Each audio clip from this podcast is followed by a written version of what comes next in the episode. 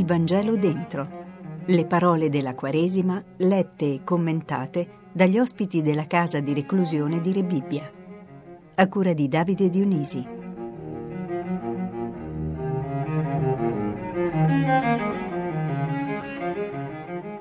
In quel tempo, uno dei dodici, chiamato Giuda Iscariota, andò dai capi dei sacerdoti e disse: Quanto volete darmi perché io ve lo consegni? e quelli gli fissarono 30 monete d'argento. Da quel momento cercavano l'occasione propizia per consegnare Gesù. Il primo giorno degli azimi, i discepoli si avvicinarono a Gesù e gli dissero, dove vuoi che prepariamo per te, perché tu possa mangiare la Pasqua? Ed egli rispose, andate in città da un tale e ditegli, il maestro dice, il mio tempo è vicino, farò la Pasqua da te con i miei discepoli. I discepoli fecero come aveva loro ordinato Gesù e prepararono la Pasqua.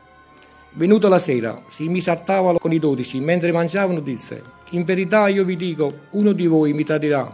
Ed essi, profondamente rattristati, cominciarono ciascuno a domandargli, sono forse io, Signore? Ed egli rispose, colui che ha messo con me la mano nel piatto è quello che mi tradirà. Il figlio dell'uomo se ne va, come sta scritto di lui. Ma guai a quell'uomo dal quale il figlio dell'uomo viene tradito. Meglio per quell'uomo se non fosse mai nato. Giuda, il traditore, disse, Rabbi, sono forse io? Gli rispose, tu l'hai detto.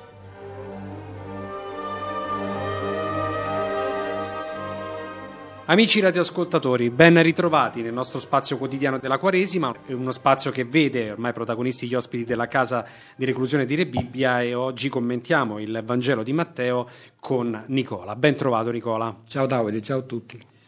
Nessuno può servire due padroni, dice Gesù. Abbiamo un solo Dio. È possibile non fare questo anche in una situazione di necessità e di sofferenza come quella che si vive all'interno di una casa di reclusione? Sì, basta accantonare le cose materiali, concentrarci sull'amore di Dio, servire Lui con, con quello che Lui desidera da noi. Eh, ma non è facile però, cioè delle cose quotidiane all'interno del carcere molto... se ne ha bisogno, quindi come facciamo a compensare quello di cui noi abbiamo bisogno materialmente e eh, soddisfare solo la parte spirituale. È molto difficile perché le delusioni sono tante che si affrontano ogni giorno nel nostro cammino, specialmente qua dentro.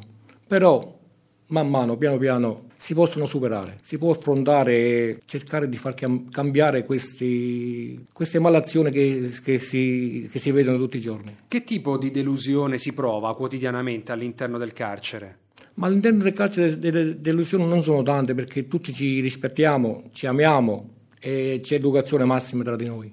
Anzi, cerchiamo tanto di aiutarci, di non fare pesare questa sofferenza che purtroppo cammina con noi. Non giudichi strano l'atteggiamento degli apostoli nel momento in cui Gesù di fatto denuncia, indica il suo traditore? Nessuno reagisce. Nessuno reagisce, nessuno reagisce perché forse non se l'aspettavano che uno di loro potesse arrivare a un'azione così stupida. Però l'azione di, di Giuda e fosse portata una reazione di Gesù, voleva fosse una reazione di Gesù, una reazione di potenza, di guerra, di rivoluzione, ma invece lui non ha capito che Gesù è, combatteva con l'amore, con l'amore di Dio, il suo Padre, con i miracoli, con le, con le buone azioni. Chi è per te Giuda? Un traditore, un traditore come ce ne sono anche oggi che camminano con noi. Il tradimento è come il peccato, ci accompagna, bisogna contrastarlo. Come? Perdonare. Il perdono è come l'amore, è per sempre, non si può riprendere indietro,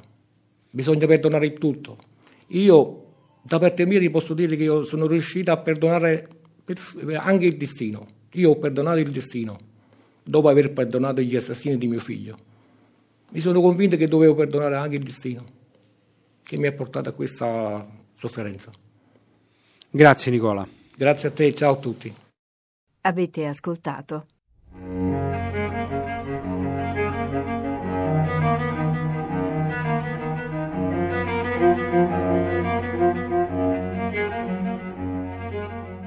Il Vangelo dentro.